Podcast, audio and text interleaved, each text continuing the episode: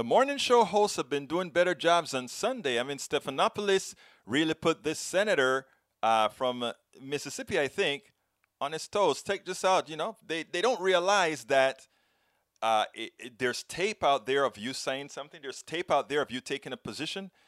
Try to be consistent sometime. Check this out. Do you condone the president's actions? His legal brief says that at all times Donald J. Trump fully and faithfully executed his duties as president of the United States. Do you agree with that? The charge, George, in the one article impeachment is that, that he singularly incited a riot to, uh, to invade the Capitol, and, and I do not think that will be proved in the trial, no. Do you think the president should be held accountable for his actions on January 6th? Uh, if, if, being held accountable means um, being impeached by the House and being convicted by the Senate, that is no. Uh, now, if there are, if there are other ways in the court of public opinion, or if if some uh, if some criminal charge um, uh, is uh, dawns on some prosecutor, uh, perhaps that's there's another avenue there. But Are you my role is to see if the if the Constitution provides for the impeachment and trial of a former president.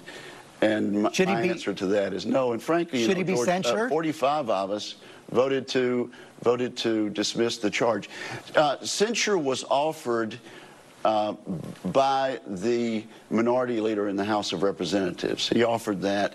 It was rejected, and in my view, that, that ship has sailed. Uh, fi finally, sir, you, you, you voted to impeach President Clinton when you were a House member, and when you did so, you cited John Adams and his, his hope that none but honest and wise men inhabit the White House. And then you went on to say this. Mr. Speaker, it is with great regret that I conclude the current occupant of the White House has utterly failed to live up to this standard.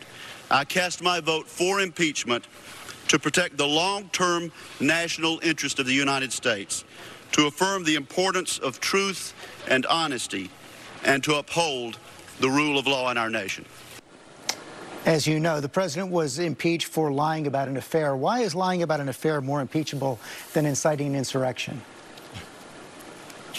Well, I, I, I am not conceding that, that President Trump incited uh, a insurrection.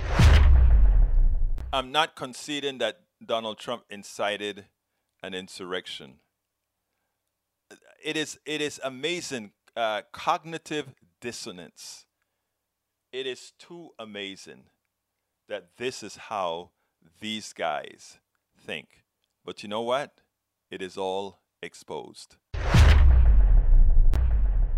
We spend a lot of time deconstructing the news, trying to trying to parse it into a form that everybody can understand. We try to find those little nitpicks where uh, it goes, it flies above the fray, etc.